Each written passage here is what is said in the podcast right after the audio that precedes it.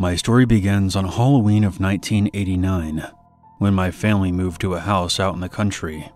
There were only four of us mom and dad, myself, and my much younger brother. Our house was a brick ranch style home built during the 1960s. The kitchen had a door that led down to the basement. My parents' and siblings' rooms were on the first level. Mine was in the basement. We moved in on Halloween night, and we even had trick or treaters while we were moving stuff out of the trucks. My brother and I passed out candy and enjoyed seeing the other kids' costumes from the neighborhood. We also took this opportunity to introduce ourselves.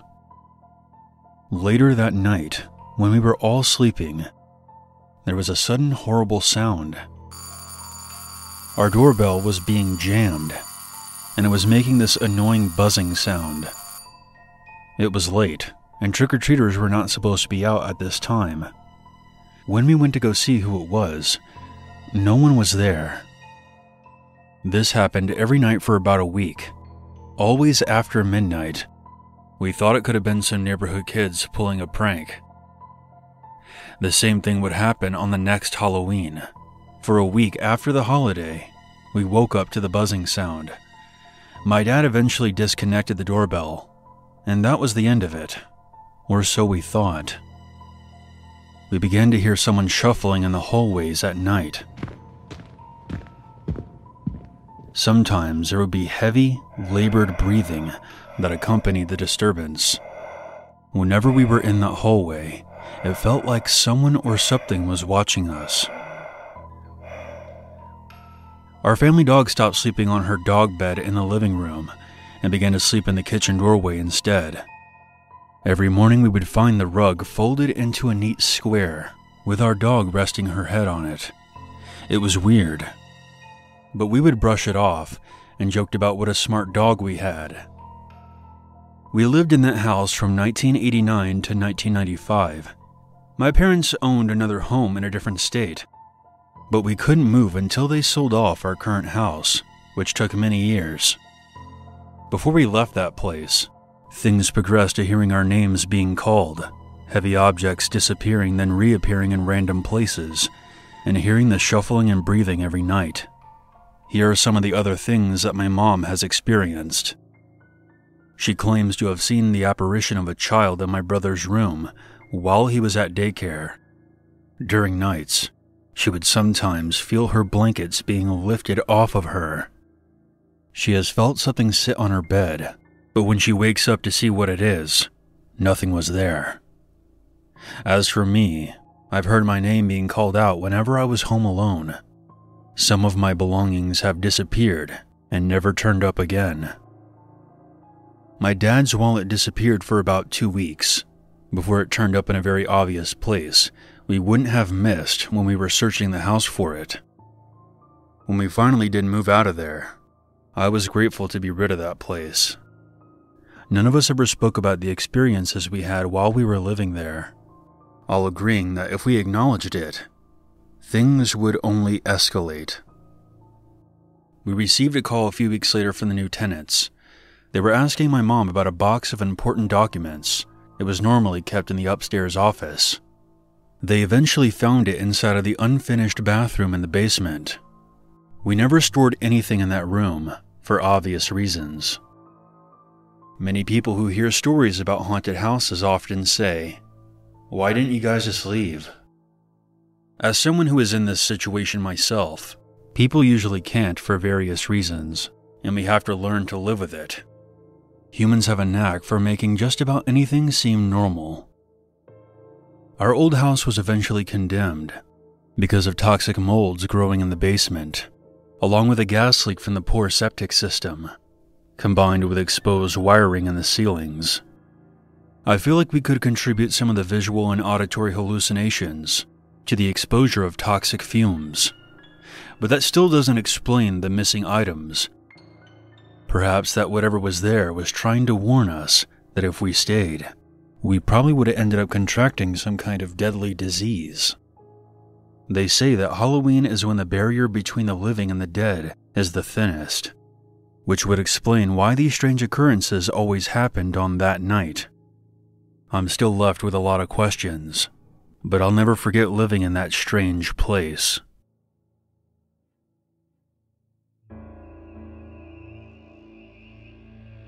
I feel cliche calling this my Halloween story, but all these events transpire between multiple days leading up to Halloween.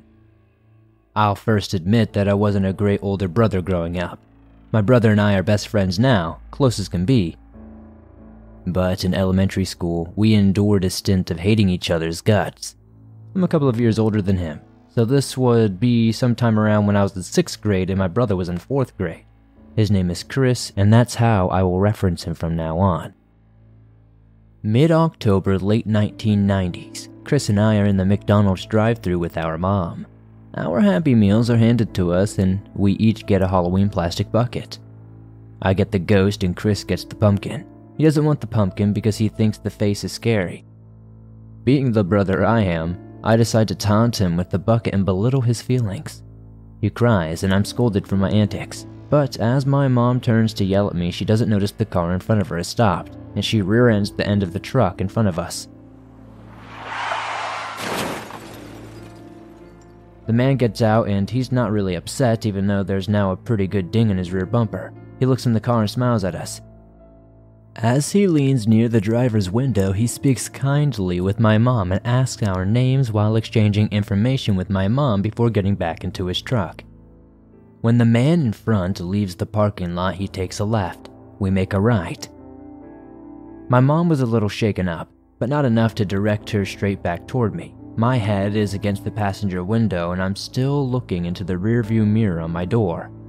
I notice the white Toyota make a U turn and start to follow our car. My mom is still pissed at us, so I hold my tongue for the moment. She doesn't notice yet, but the white Toyota stays behind us for quite some time only abandoning the pursuit when we pulled into our neighborhood. Days pass and the event becomes a forgotten blip as the excitement for Halloween ramps up. My mom spent more time we could appreciate stitching together the cat dog costume we'd been wearing that night.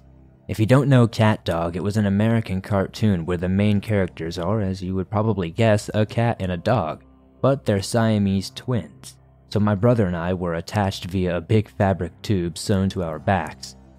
This was our first Halloween without our mom, and she was more than delighted to make a costume that would force me to keep an eye on my brother. As the sun sets, we're out the door. The fabric tube bends enough for us both to walk side by side, but for comfort, I make my brother walk backwards as I lead the way. There were about five houses in our little cul de sac loop before you'd be opposite of our house. Then we'd walk up the block and do that again, turning onto the next block, etc. I noticed an eerily familiar white truck sitting idling about 40 yards deep. The interior is dark, but I can see a red ember glow of a cigarette, as well as a small exhale of smoke coming out of the driver's side window, signifying that someone is there. I ask my brother if he also thinks this is the same truck from the McDonald's. We spin while walking, so my brother is now in front. He confirms and tells me he can see the big ding our mom had left. We spin back around. We can still hit a couple of houses without going past the truck. Innocently, my brother asks me if the man will ask us for money to fix the ding. At the moment, at that age, I was like, oh crap, yeah, maybe he would. Before we get to the first house fence post, I see the cigarette get flicked out the window and he's stepping out of the now illuminated truck. He pleasantly shouts our names as if running into old friends. Then he begins to walk towards us.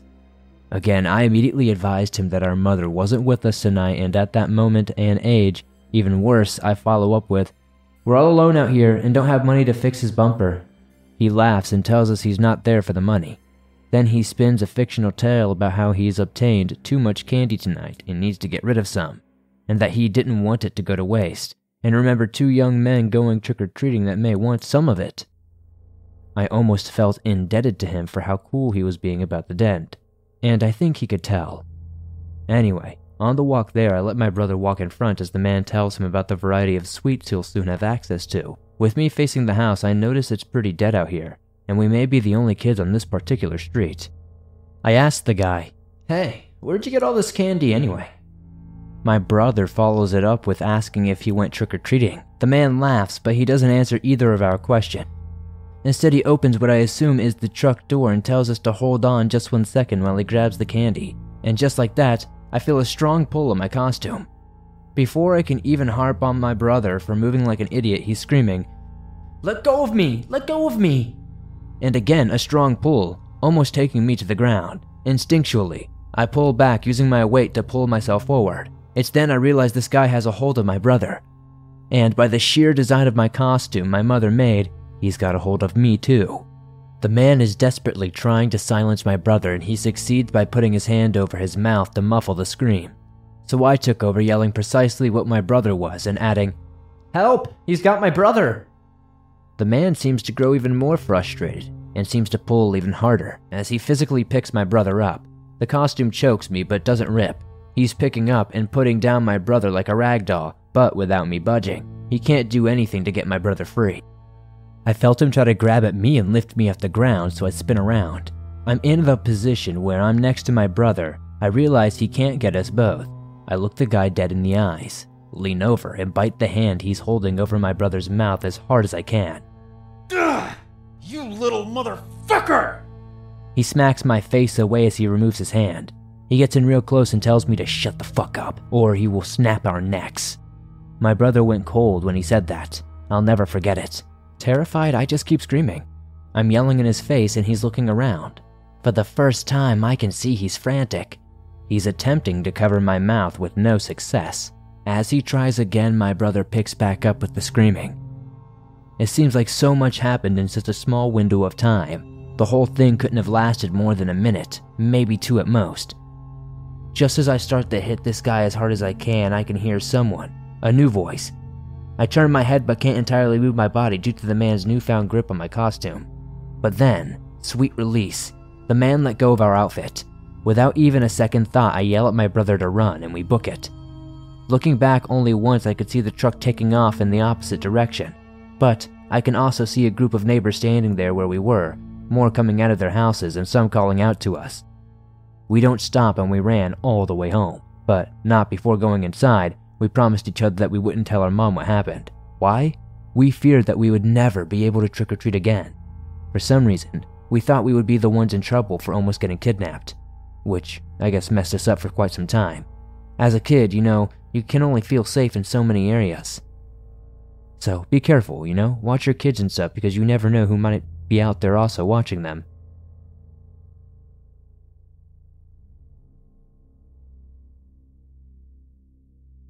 This happened when I was 11 years old. I was trick or treating with two of my friends, who I will call Tom and Jerry. It was towards the end of the night, and most of the trick or treaters had already gone home. We decided to hit one more house before calling it a night. The house that we stopped at looked like it had been abandoned for years, but there was a lit jack o' lantern on the front steps, so against our better judgment, we decided to proceed. There were a bunch of scratch marks all over the front door. But before we could knock, we heard a loud scream coming from inside the house.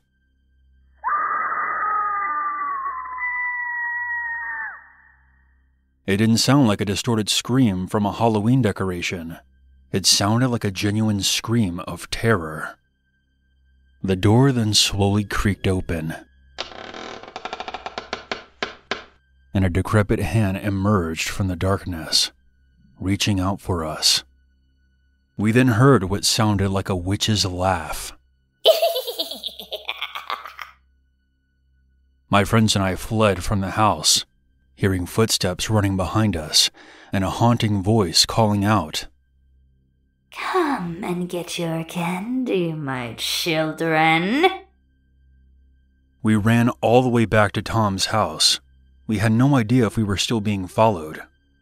Jerry and I decided to stay the night because we didn't want to risk going back out again.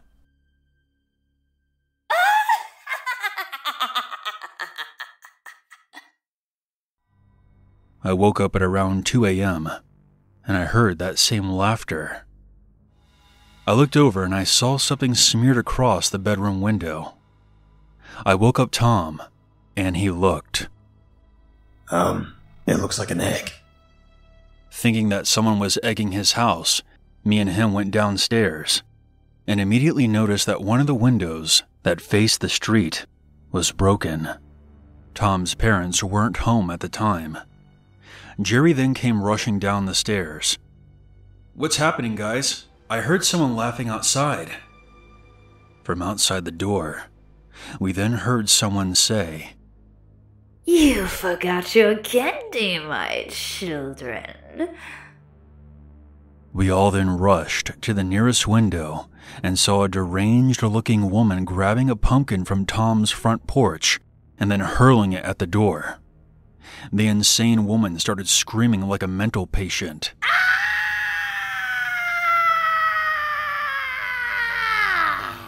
As she ran to the front door and started banging and kicking on it, we fled the house through the back door and made our way to my house, which was only down the block. We woke up my dad, and after telling him what was going on, he called the cops. The police arrived a short time later, but they did not find the crazy woman. The day after all this happened, November 1st, Tom called me.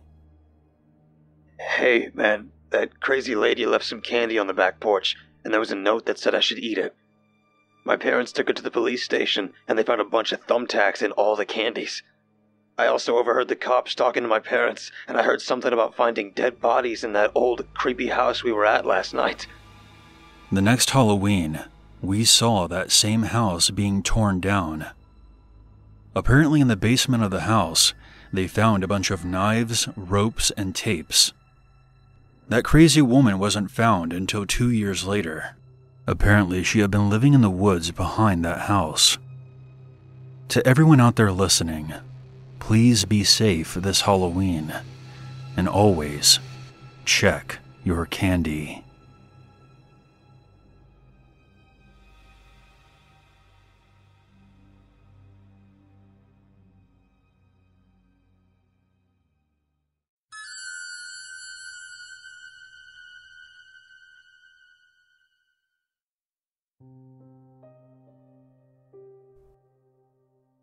So I'll start off by saying that this isn't a creepy pasta.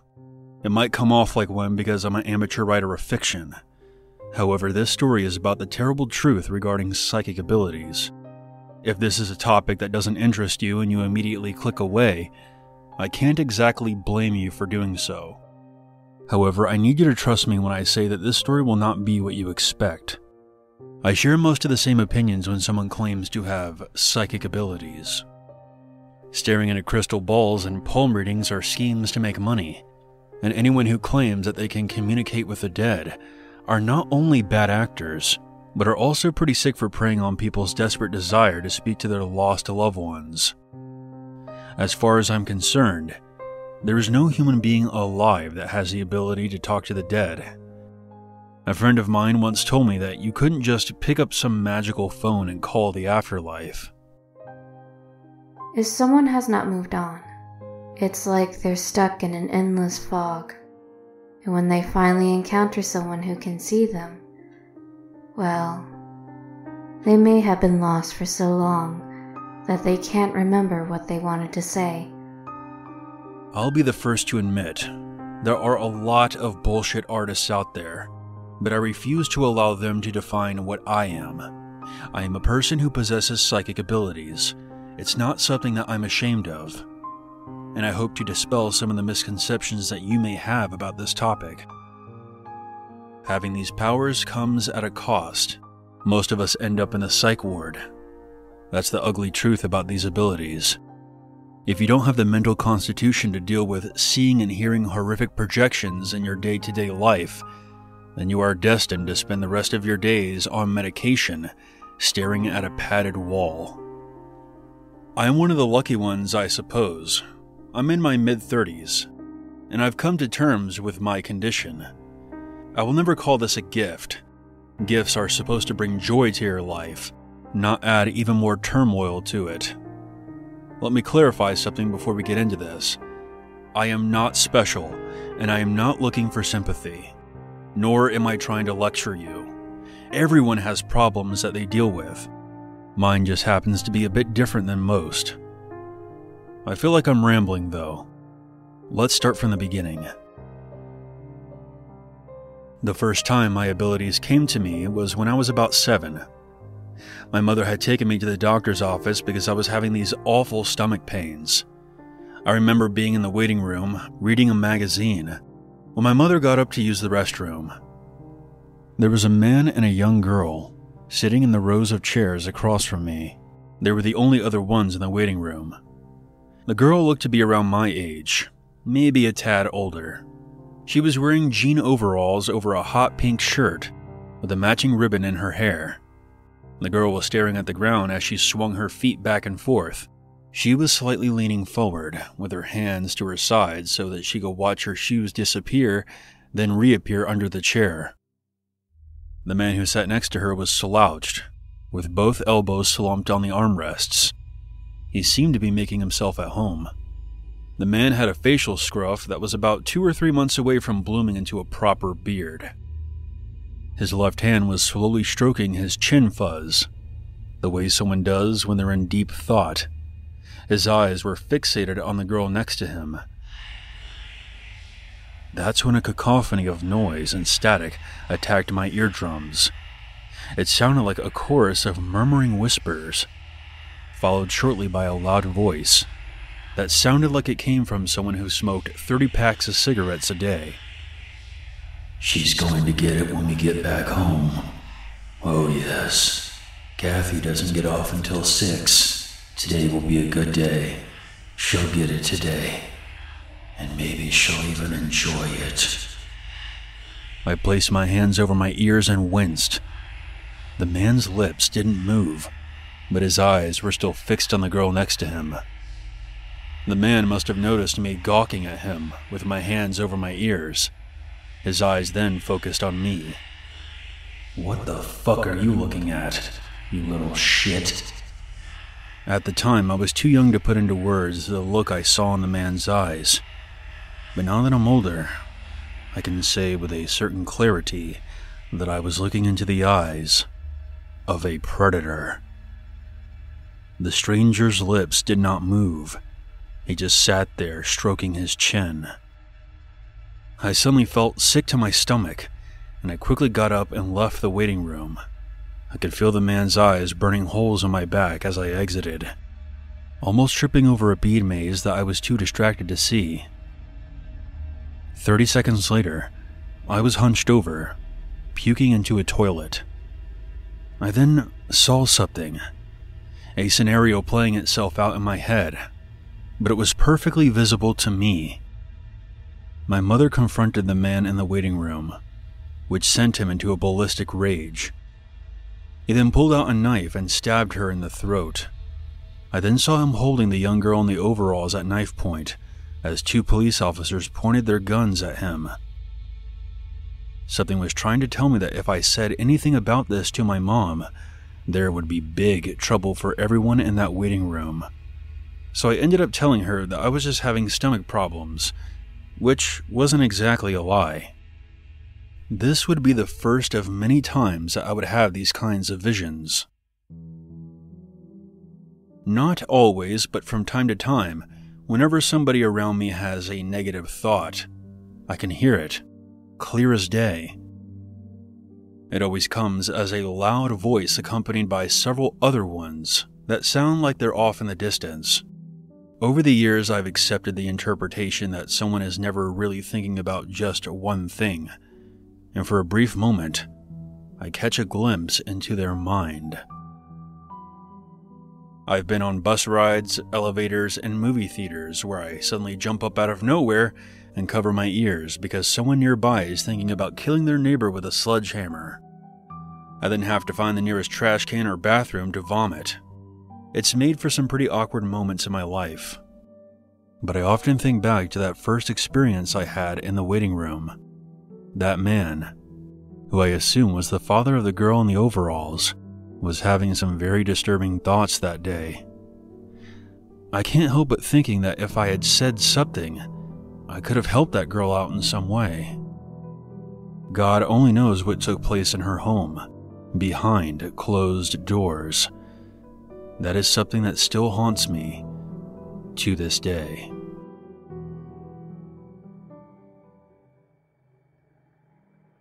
I hope you can see why I don't call my ability a gift. It comes and goes as it pleases, shattering any chance of me having my own television show. There is only one other experience that I've had that involves premonitions of the future, and they started when I was about 10. I used to sleep on this twin sized bed that had these wooden bedposts sticking up at each corner. It looked like something straight out of the 1930s. At the end of the post were these decorative spheres with hand carved patterns in them. Hours after being tucked in one night, I was woken up by the sound of screeching tires, followed by the unmistakable sound of a car slamming into another.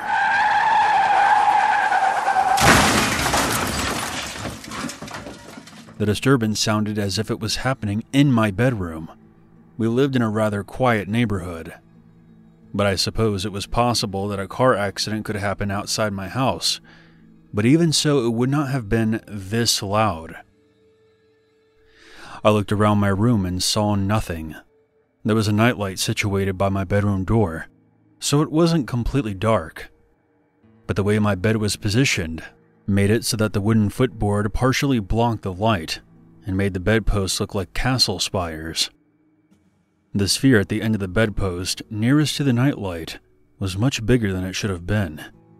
It looked like it was about three times its normal size. As my eyes adjusted, I saw that what was mounted on the bedpost was definitely not a decorative wooden sphere. It had long hair that dangled from its sides and shredded tissue hanging from its neck. After coming to this realization, I heard a repulsive gurgling sound.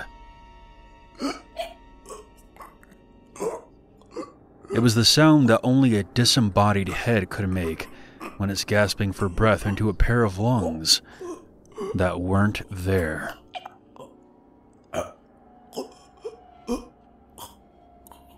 I raced out of my bedroom screaming.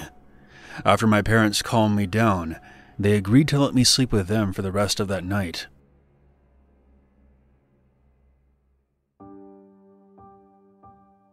For years, I actually believed that it was just a really bad nightmare, even when the same horrible dream happened several other times, well into my teenage years. I would wake up to the sound of a car crash in my room, followed by the unpleasant gurgling sound. This repeated to the point where it became routine for me.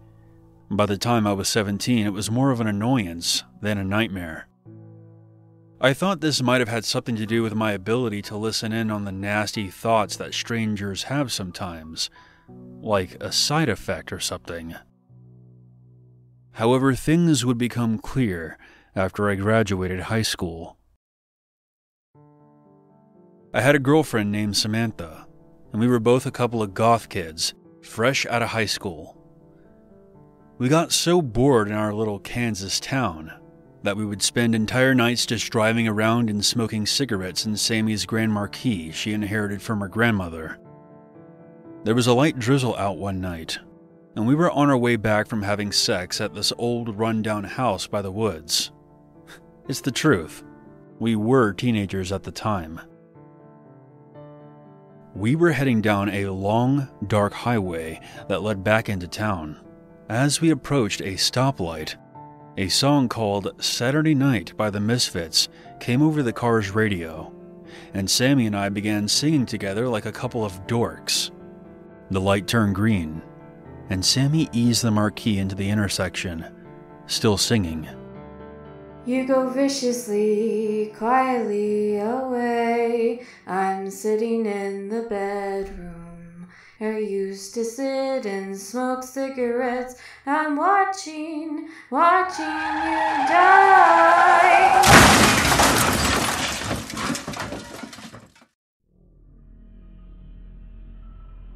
The car was suddenly sent sideways as a truck slammed into us, going at least 50 miles per hour.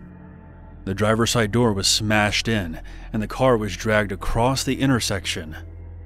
The last thing I remember was the headlights of the truck blinding me before I blacked out.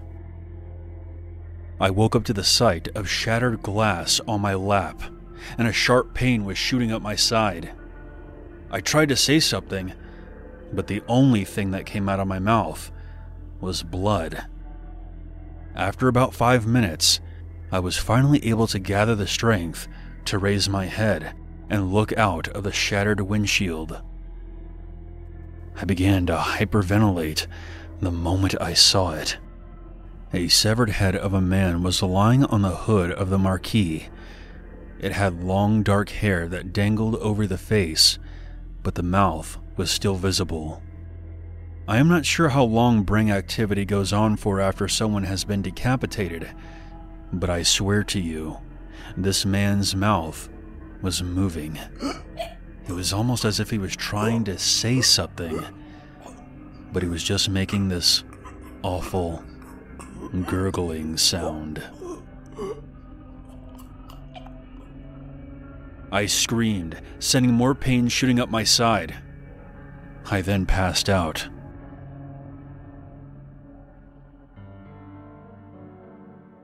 I woke up several days later in the hospital. My left arm, along with three of my ribs, were broken. I was also recovering from a severe concussion where my head smacked into the passenger side window. It turns out that a drunk driver had slammed into us and pinned our car to an electrical pole just off the old highway. The force of the impact had broken Sammy's neck, and she died before the ambulance arrived. I was the sole survivor of the crash. It was about a week before I could properly speak again. I remember a detective coming into my hospital room to get my side of the story. There were no cameras at that particular intersection, and the only other people involved in the crash were dead. The first question I asked the detective was if the truck driver had been decapitated. I wanted to make sure what I saw before I passed out was real and not some delusion brought on by blunt force trauma. The detective was hesitant at first, but explained to me that the truck that hit us was carrying sheets of scrap metal. They determined that when the truck pinned the car to the electrical pole, one of these pieces of metal somehow launched itself through the truck's back window, severing the driver's head.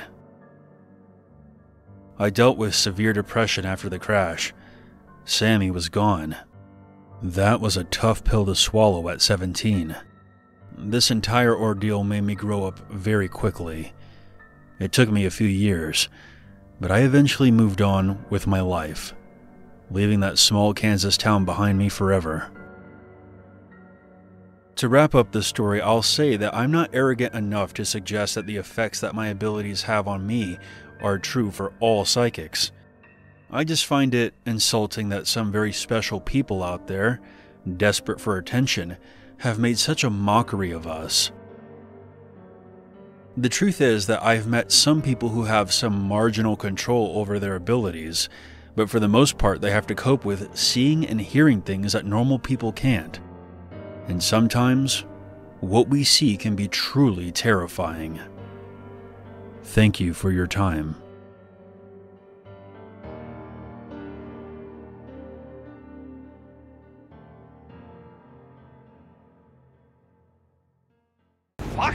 Cowboy shit! You fucking ho dunk, po dunk, well then there, motherfuckers!